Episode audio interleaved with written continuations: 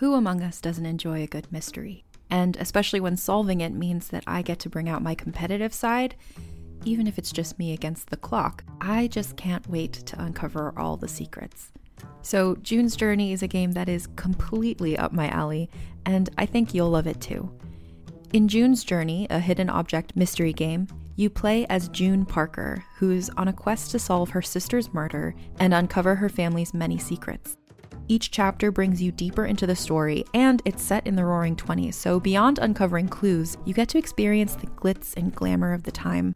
June's Journey is definitely not a game I play mindlessly, which I love because I get genuinely invested, and a lot of it is a race against time, so there's a little fun added pressure of trying to find the clues as quickly as you can in each scene. There are also tons of ways to customize the island that you're on, learn more about the characters, and then new chapters are added weekly, so you really can't run out of things to explore. So if you think you're up to solve this case, download June's Journey for free today on iOS or Android, or play on PC through Facebook Games. June needs your help, detective. Wander with us into a world of magic. Do you lack magic? Where old stories take on a new life and the world is teeming with possibilities. Oh, for the last time, we're not kissing, Fritz. Join Jenny and Madeline in this fantastical audio drama as they journey into the stories you grew up with. Okay, Gown.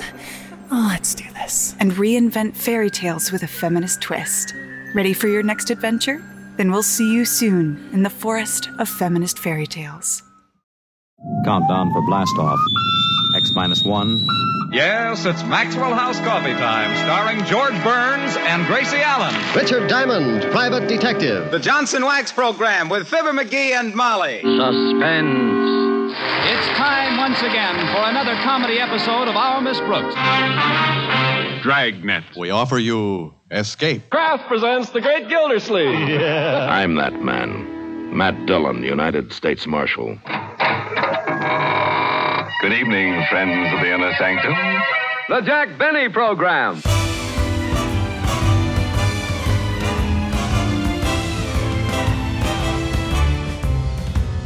Hi, this is Carl Amari, and welcome to episode 25 of Radio Rarities, the weekly podcast series that examines unique episodes from the golden age of radio.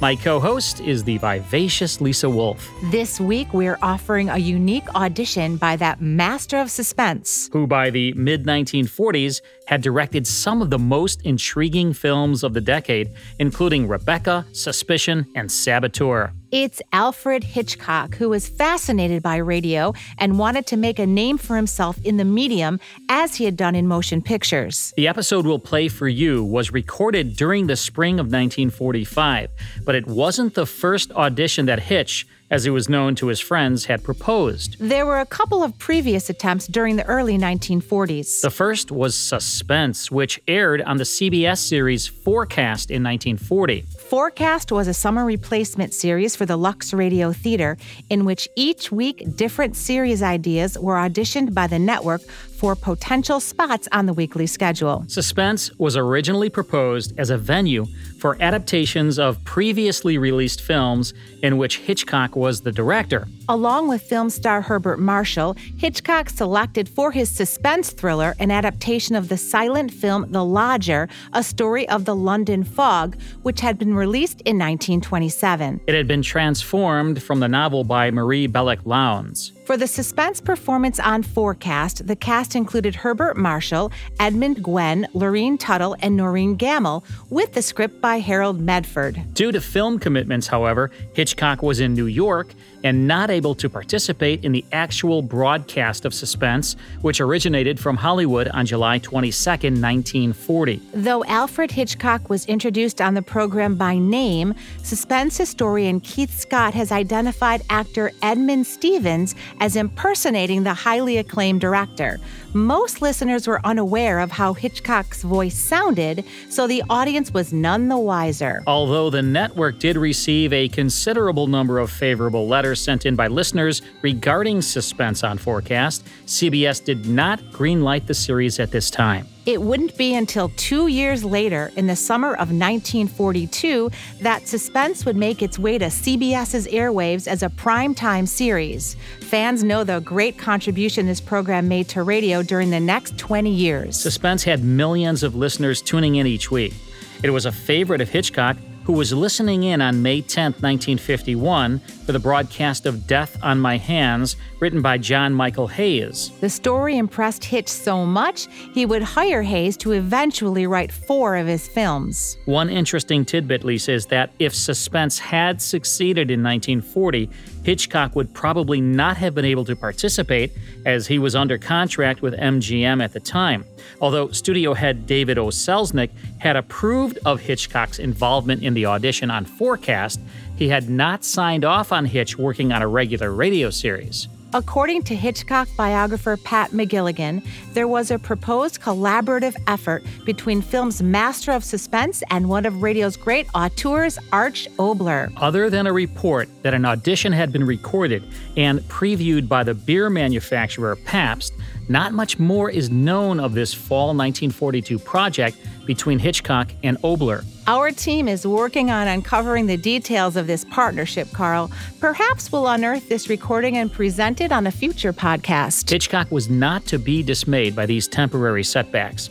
In February of 1944, the trade periodicals reported that a series under the title Suspense by Hitchcock was to be aired from Hollywood in either the upcoming summer or fall. Alas, this proposal also lingered until the following year when an audition was finally recorded at ABC. Serving as host and narrator, Hitchcock titled his latest creation once Upon a Midnight, which is the opening of the famous poem The Raven by Edgar Allan Poe. The selection for the audition, a Hitchcock favorite, was Malice Aforethought, transformed from the 1931 novel of the same name by Francis Iles, a pseudonym of British crime author Anthony Berkeley Cox. For this audition, Hitchcock enlisted the acting couple Hume Cronyn and his wife, Jessica Tandy, in the lead roles. Cronyn had been featured in the recent Hitchcock films Shadow of a Doubt and Lifeboat. And both Cronyns had appeared sporadically in radio during the previous decade. Okay,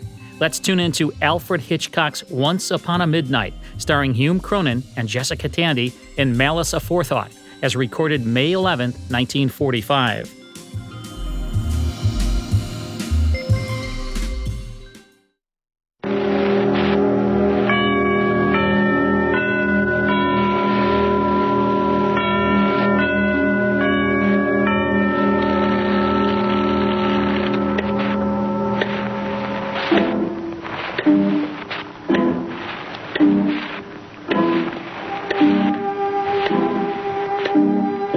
A Midnight, a presentation of the American Broadcasting Company dedicated to the hardy listener who favors a tale spiced with mystery and imagination.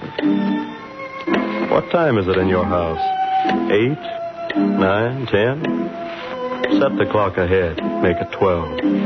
Midnight's the time for these stories. And now here's your host, the noted director and producer, an expert guide along the path of dark adventure, Mr. Alfred Hitchcock.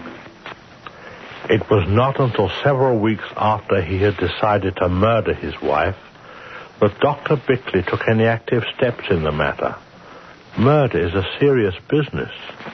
The tiniest slip may be disastrous, and Dr. Bickley had no intention of risking disaster.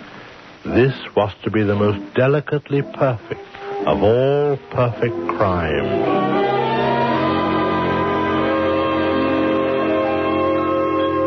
Suspense, shock, murder, all the makings of a spine tingling mystery drama in the hands of a past master of theatrical illusion, Alfred Hitchcock. We of the American Broadcasting Company believe this new series has the opportunity of becoming the most important and distinguished of its kind in radio. Mr. Hitchcock will appear in every program as the narrator and will personally supervise the writing and direction of each highly dramatic tale. It is our good fortune that Alfred Hitchcock has an enormous interest in radio. In fact, the idea of this series originated with him. This is important because it means we have the great asset of a star with a personal enthusiasm in making the series a true milestone in radio. The musical score is handled by Felix Mills in a new and effective way. Instead of using music simply as a bridge between scenes, each episode will be especially scored for dramatic value. The music used to make plot points, to add impact to the action and sharpness to the dialogue. We feel that in every way, this new radio series offers an unusual opportunity to combine broad popular appeal with truly distinguished radio treatment. We leave it to you to judge. You were saying, Mr. Hitchcock, that uh, murder is a serious business. Oh, yes, and murderers are serious people. You know, one thing that has always fascinated me about criminals is that when you walk down a street, any passerby might be a murderer. They don't all wear black mustaches. I imagine most murderers behave just like mild, ordinary people until suddenly one day they turn and stab you in the back or drop a lump of cyanide in a friend's tea. I think this idea must have intrigued Francis Iles too, for the murderer in his story, Malice Aforethought, the Dr. Bickley I mentioned, was certainly an ordinary person. A little fellow, lightly built, around 38, I imagine, Sandy hair, a bit thin on top, small sandy mustache. You've seen him. On top of a bus, perhaps, or you've met him on a train. Or if you lived near Wyvern Cross in England a few years back, you might have met him in the village, starting out on the morning rounds of his patients. Good morning, Dr. Bickley. Good morning, Mrs. Templar. Morning, Doctor. Morning, Miss Dean. Lovely morning. Lovely. Oh, Bickley. Mr. Tor, good morning. Oh, morning. Good morning, Dr. Bickley. Good morning. How's your mother? Better, thank you. Ah, splendid. Morning, Doctor. Good morning. Morning, Mrs. Cheevy. Mrs. Harvard. Lovely morning. Lovely. Listen to the way he says lovely morning.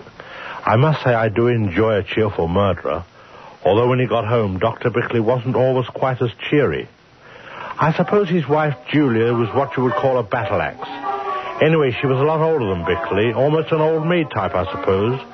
Probably would have been if Bickley hadn't married her. Really, Edmund, really. You might have been considerate enough to come home a little earlier, today of all days. How can Florence get on with her work if you keep her waiting to wash up your lunch things like this? Sorry, Julia. Had to get through my patients, you know. Well, of course. Do you want some more of that cold joint? Uh, just a glass of beer, I think. Edmund, you have far too much to do to sit here drinking beer. Have you forgotten we're having guests? No, my sweet. Besides, you know how beer makes you perspire. Oh, the Tors will play tennis, of course. You better put the net up first. You know how it sags during the first half hour. Mm-hmm. Then there are the two tables to be taken out and the chairs. And I think you better put the awning up in this sun. And after that, you'll have to... My dear, I, uh, I don't think I shall be able to get all those things done. My dear Edmund, they've got to be done. Have you finished? I'm waiting. Uh, a bit of cheese, I think. You've no time for cheese. Oh. And I suppose I'm finished. Just as well we don't give tennis parties every day, isn't it?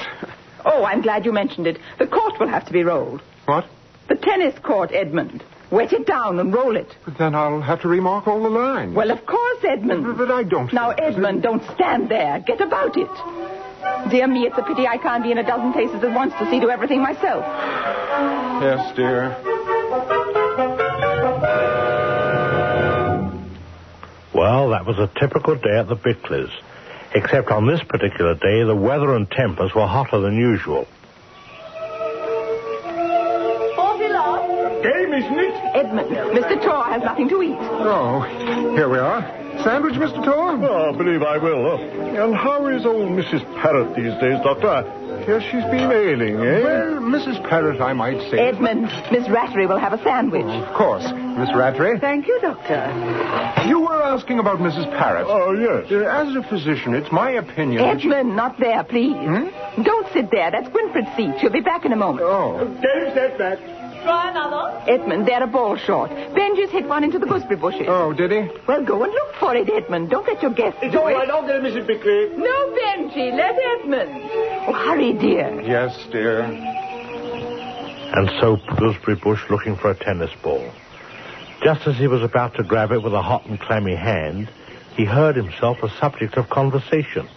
Did you hear the way she orders them about? Awful, isn't it? I'm hanged if I'd speak to a dog like that. Ah, but then I imagine a fellow like Bickley rather enjoys it, eh? Oh, Benji. Well, you know as well as I do, he didn't enjoy it, especially when people laughed. All he could do was to clench his teeth and stare down into the bush. I can't stand this. Not much longer. I can't stand it. I wish Julia were dead. I wish. I wish I could kill her. By the way, I'd like to stop a moment and tell you about a secret little weakness Bickley had. Every night he would soothe himself to sleep with what he called his visions. Little extravagant pieces of imagination in which Bickley was always a person of supreme importance. Sometimes it was Bickley the great painter, or Bickley the great composer. Regardless of the role, he was always great, always a hero. He'd pull up his knees under the blanket, snuggle his head deeper into the pillow, and then say to himself, Well, what shall we do tonight? I think I'll play for England. I think I'll beat Australia. Bickley, the great cricket player, was his favorite vision. At bat for more than ten hours. Amazing. Australia trying every bowler they had. No use. The man's too good. The match went on and on until Bickley had broken the world's record by scoring 501 runs. Stupendous. At the finish, he was carried from the field on the shoulders of his fellow players. The idol of the cheering thousands. The man of the hour, but always smiling and modest. When the Prime Minister said solemnly, Bickley, you have saved England.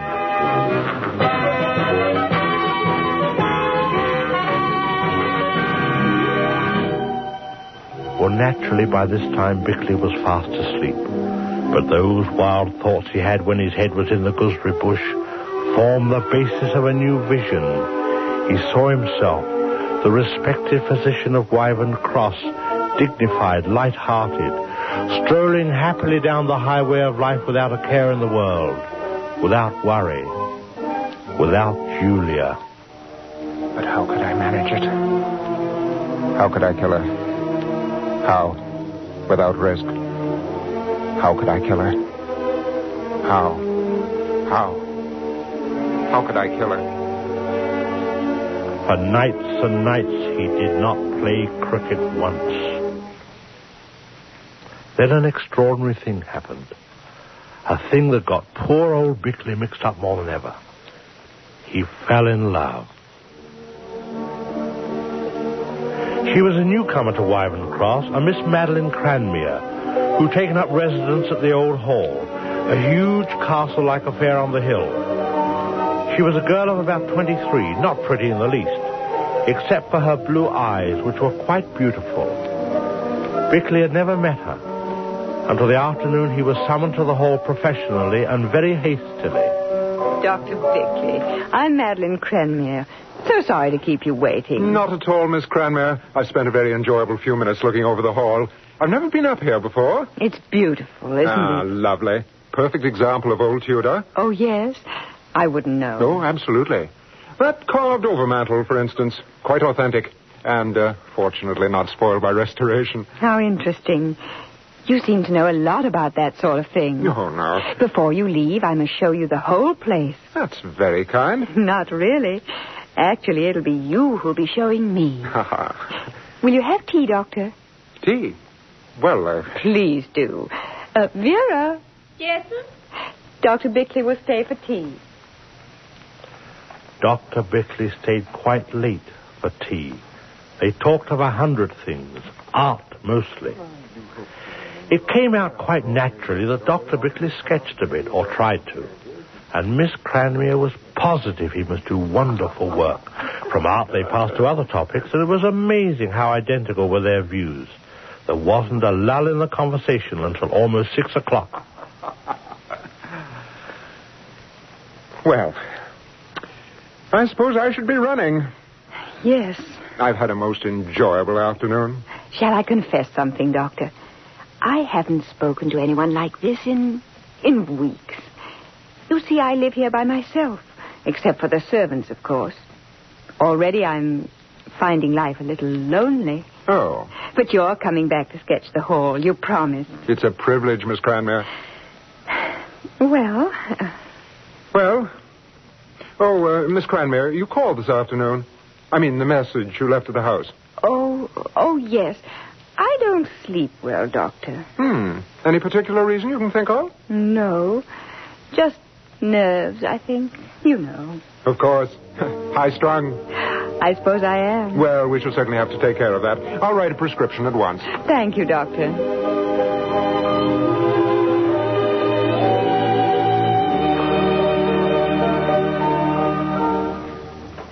Dr. Bickley came away from the hall that evening, and other evenings too, feeling ten years younger.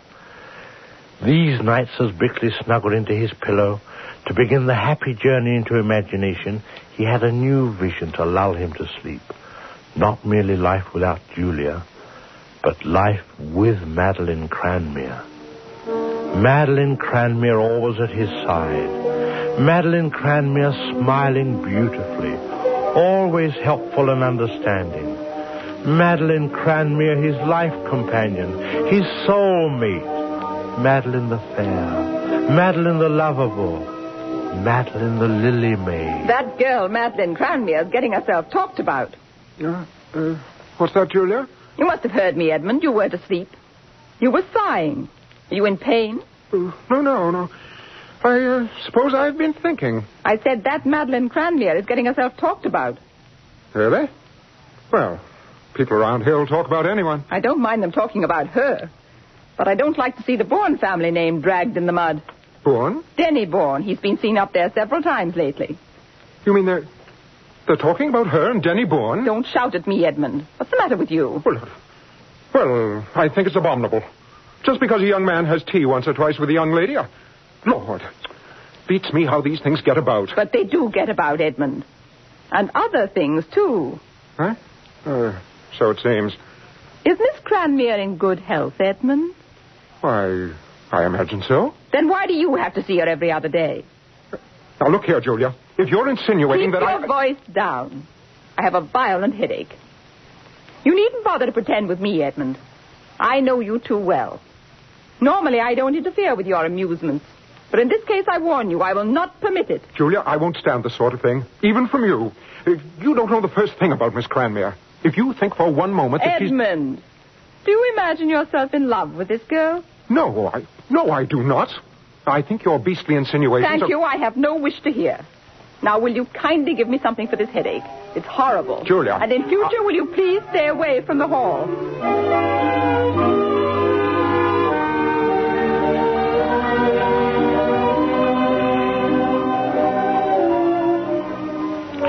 Was awkward. Bickley had to go up to the hall that next afternoon. Otherwise, he couldn't finish that portrait he was making of Madeline. He certainly found himself between the devil and her deep blue eyes. Is it finished yet? In a moment. Uh, just turn toward the light again, Miss Cranmere. Yeah, that's it. Now, if I could just... Oh, Lord. What is it? It's no good. I can't get at you. Not the real you. Yeah, I'll throw it in the fire. No, please. May I see it? If you want to. But it's not good, really. Hmm. Clever. Do you really think so? I say that. It's wonderful to hear you say that. Very clever. Oh, I say. I don't see what you mean by not being able to get me. I think it's exactly like me. Oh, yes, it's like you, but that isn't the point. I was trying to get at you. I mean, show where you differ from everyone else. I mean, your expression, the way you hold your head, that that lovely, deep look in your eyes, your wonderful, wonderful. I think I understand. Madeline, I suppose you know what I'm doing? Yes, I know. I'm making love to you. Yes. Madeline. Oh, Edmund. Edmund, please go. Go at once. Not now. Oh, please. Don't you see how wrong it is? How stupidly, inalterably wrong. You have a wife, Edmund. Yes. Yes, I have a wife. back in bed, Bickley had the most important of all his visions. He began to see very clearly how Julia would die.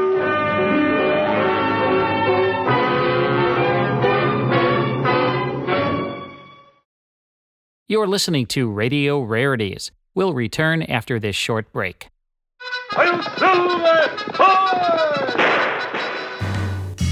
If you enjoy classic radio shows like The Lone Ranger, The Shadow, Jack Benny, Gunsmoke, Dragnet, and Suspense, become a member of the Classic Radio Club. Each month, you'll receive 10 half hour classic radio shows, along with historical liner notes. The 10 shows will be on 5 CDs or via digital download, whichever you prefer. You'll also receive an email every week with a digital link to the full 5 hour Hollywood 360 radio show and the 30 minute Radio Rarities podcast that Lisa Wolf and I co host. In total, you'll receive 34 classic radio shows per month. Become a Classic Radio Club member at classicradioclub.com or call 815 900 7535 to speak to a live operator. Log on to classicradioclub.com or call 815 900 7535. That's 815 900 7535. Now, back to Radio Rarities.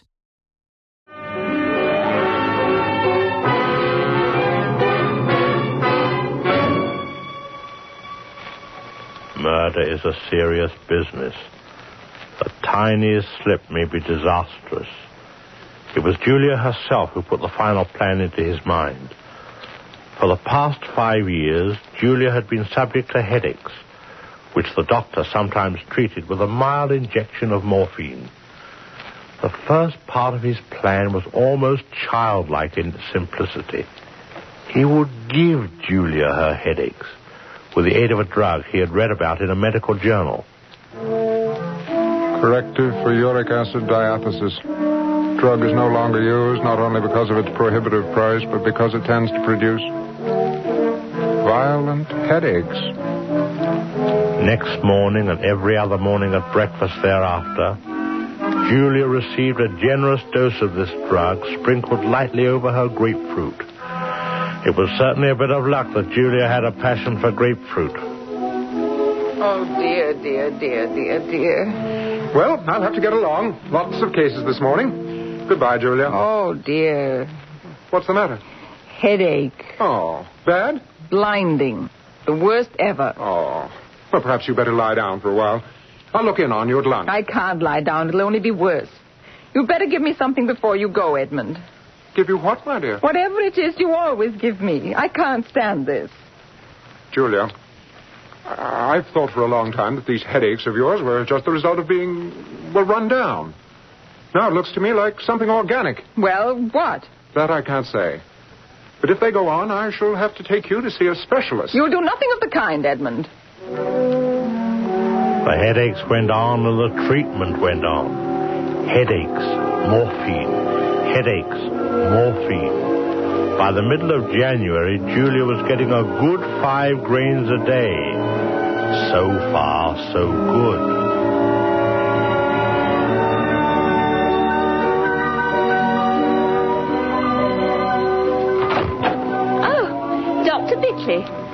Come Doctor. Is Miss Cranmere at home, Vera? Yes, sir. She's in the drawing room with Mr. Bourne. Bourne. Dr. Bickley, good afternoon. Miss Cranmere? Well, how are you, Bickley? How do you do? Dennis just leaving. You won't stay for tea, Dennis? I'm sorry I can't.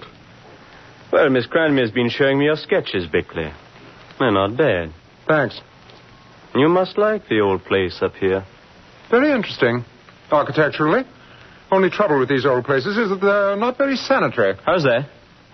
Plumbing's very bad. Oh, Dr. Bickley, really? Well, it is. Regular typhoid trap up here. Doctor. Well, thank you, Miss Cranmere. I've had a marvelous afternoon. Come again soon, Dennis. Right.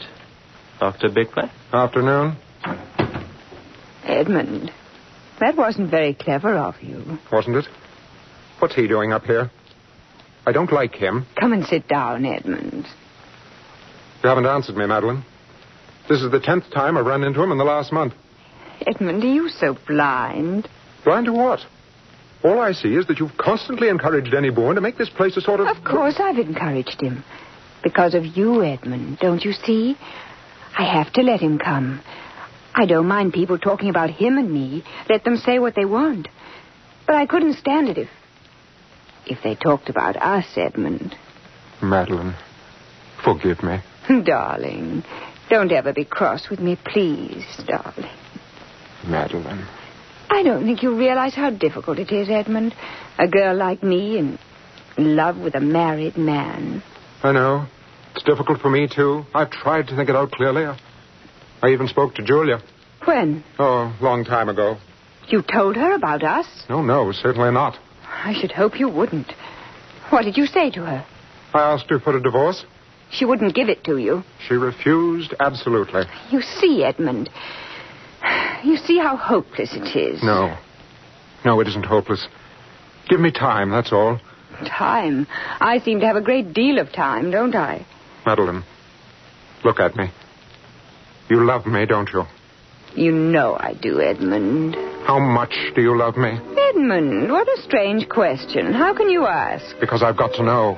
I've got to know, Madeline. I love you. More than I could ever tell. Thank you, Madeline. Well, that satisfied Bickley, but he realized now he'd better get a move on. My dear, I can't do it. I just can't. I merely asked for relief, Edmund. But I gave you a grain, my dear, just before dinner. I know. Now my head's worse than ever. But it can't go on, Julia. What can't? All this morphia. Very bad for you, you know. You. Well, you're coming to rely on us. Will you kindly put what you mean into plain words, Edmund? Well, to put it bluntly, it'll become a habit. If you're hinting that I'll become a drug fiend, really, Edmund, what nonsense. Kindly come to the surgery and give me an injection at once. No. If you want any more injections, you, you'll have to change your doctor. I can't administer any more. For your own sake, Julia. Well, that night Julia slept very soundly. Bickley crept slowly down the stairs to the surgery. Quietly, he opened the drawer which contained the morphia syringe. Hmm. It had recently been used. Julia was following the course prescribed. She was now addicted to morphine, self administered. Part one of the plan was complete. Now for part two. He sent a letter to Julia's brother and sister in a nearby town. Just what is this all about, Edmund? Is Julia ill? I'm afraid it's more serious than that, Hilda. Well, let's hear the worst and get it over with. What's the matter with Julia? Well, not easy for me to tell you this. But I felt as her brother and sister, you had a right to know. Julia's. She's addicted to morphine. Morphine? But you mean Julia takes dope? While you're visiting here, make some excuse to see her forearm. You can manage it, Hilda. You'll notice that the arm's almost covered with tiny punctures. Morphine.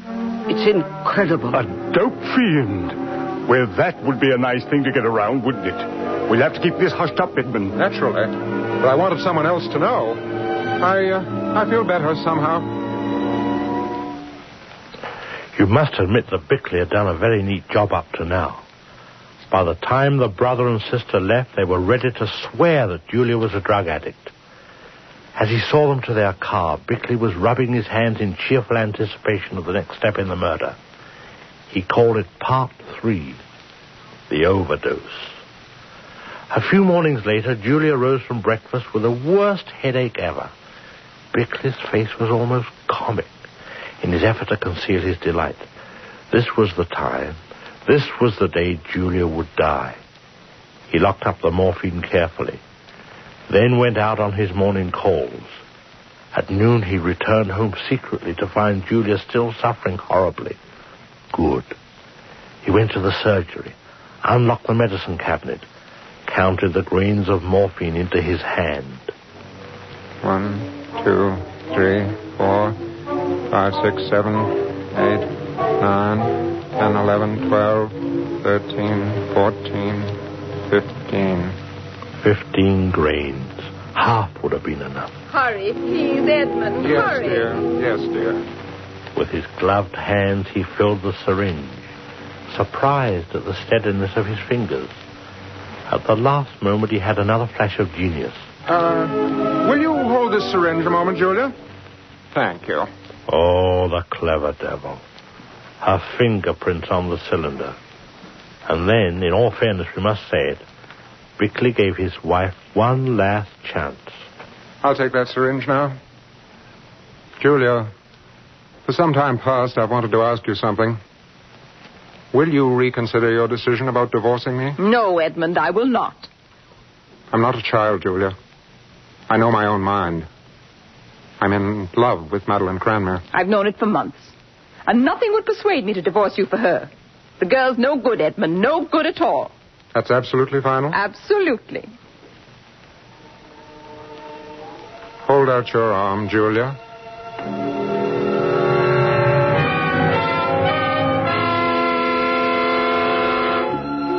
Oh, thank you, Edmund. Go upstairs, Julia.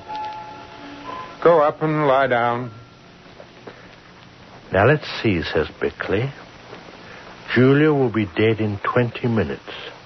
No one knows you came home. Leave the house, go on your rounds, be seen on the street, and establish you were not here when the tragedy took place. Be seen, Dr. Bickley. She'll be dead in 20 minutes. Be seen in the village. Afternoon, Dr. Bickley. Good afternoon, Mrs. Wright. Dr. Bickley. Ah, Mrs. Templar. Lovely afternoon. Lovely. Good afternoon, Doctor. Benji, how's your leg? Oh, perfect. Good. Afternoon, Mrs. Cheevy. Uh, Mrs. Harford. Lovely day, isn't it? At the precise moment that Julia left this world, Dr. Bickley was at the other end of the village sounding old Mr. Tracy's heart. He wished Mr. Tracy's heart didn't sound so much like a clock ticking. It made him nervous. Twenty minutes from 12.30. That's ten minutes of one. She's dying. She's dying right now. Julia's dying. His heart is beating, living, beating. And hers is stopping, dying, stopping. Here, what's wrong, Doctor? Is the old ticker on the blink, huh? Oh, no, no. No, Mr. Tracy. It's fine. You, you'll live, I think. Bickley didn't go home. Better let his maid make the discovery. What to do in the meantime? What about going up to the hall to see Madeline? When he arrived, he found another guest barring the doorway. It was Denny Bourne.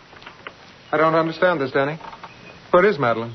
Isn't she here? Well, she isn't feeling well, that's all. She's up in her room, lying down. Well, go up and see her. I don't think you should. As a matter of fact, old boy, I think you'd better not come up here at all from now on. Really? And why not? Well, it's only decent, you know. After all, with Madeline and I just becoming engaged. Engaged? You and Matt. Engaged? Well, then she didn't tell you. Oh, she promised she would. I don't believe it.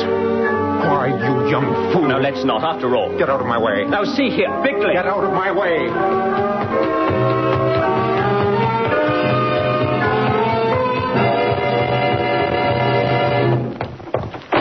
Madeline.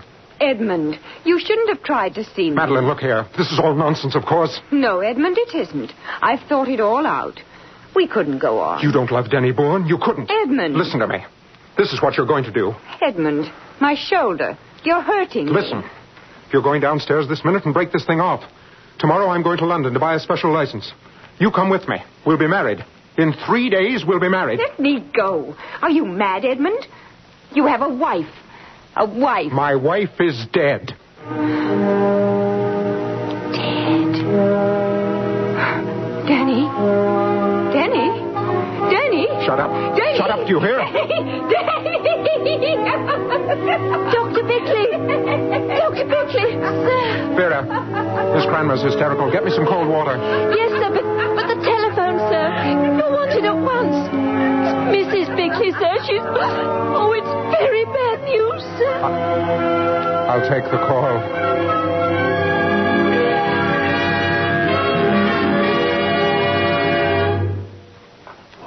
Dr. Bickley, what have you done?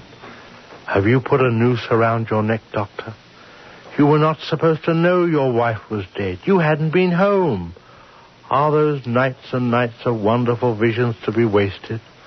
Thrown away by one careless word? Dr. Bickley, oh, how could you?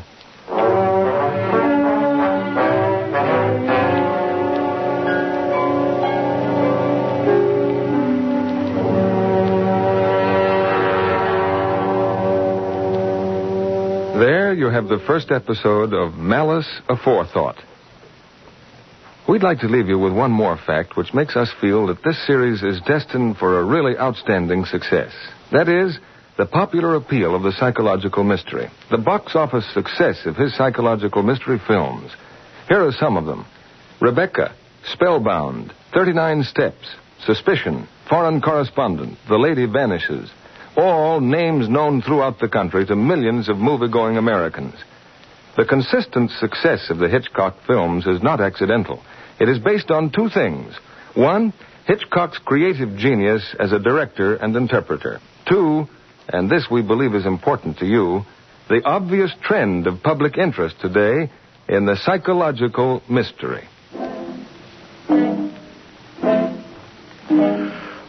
I'm terribly sorry we're not able to finish the story this week. As Bickley might say, telling a murder story is a serious business, and it takes a little time. Please bear with us and just wait until next week, and let's see what happened to old Bickley. You think he'll get away with it? I wonder.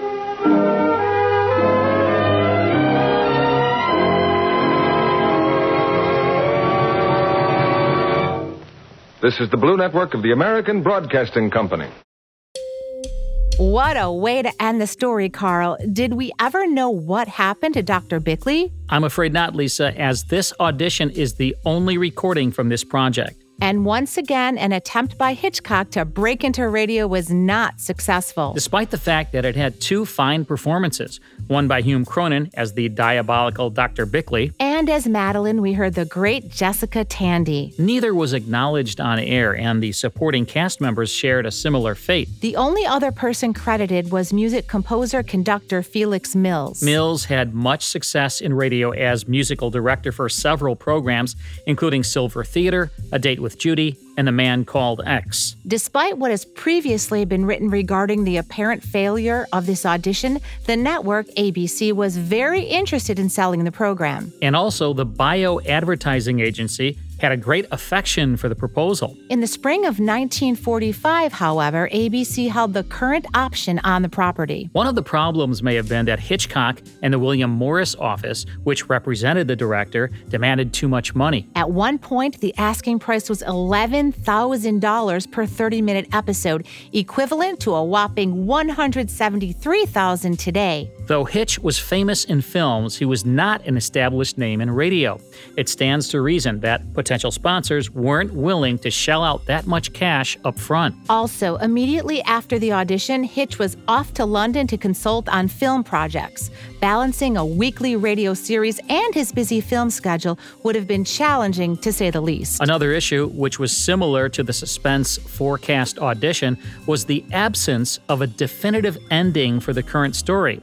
Was each episode of a regular weekly series going to end in a cliffhanger? We can't say for sure, but it looks as if it was. In 1947, ABC was still interested in packaging a Hitchcock radio program in collaboration with the Berg Allenberg Agency. And later in 1947, agent Dick Dorso also became involved in a potential radio series for Hitch. A second audition of Malice Aforethought was recorded in 1947 or 1948 under a new banner, The Alfred Hitchcock Show.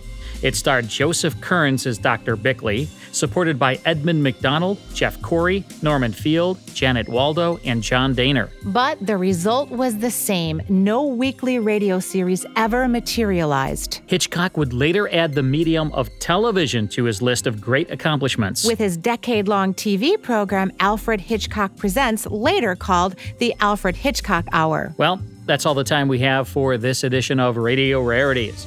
Radio Rarities is a Gulfstream Studios copyrighted production produced by yours truly, Carl Amari.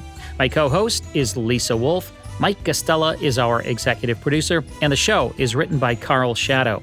Next week, we present a 1939 episode of Fibber McGee and Molly. But where is Molly? Be sure to catch it. Thanks for listening.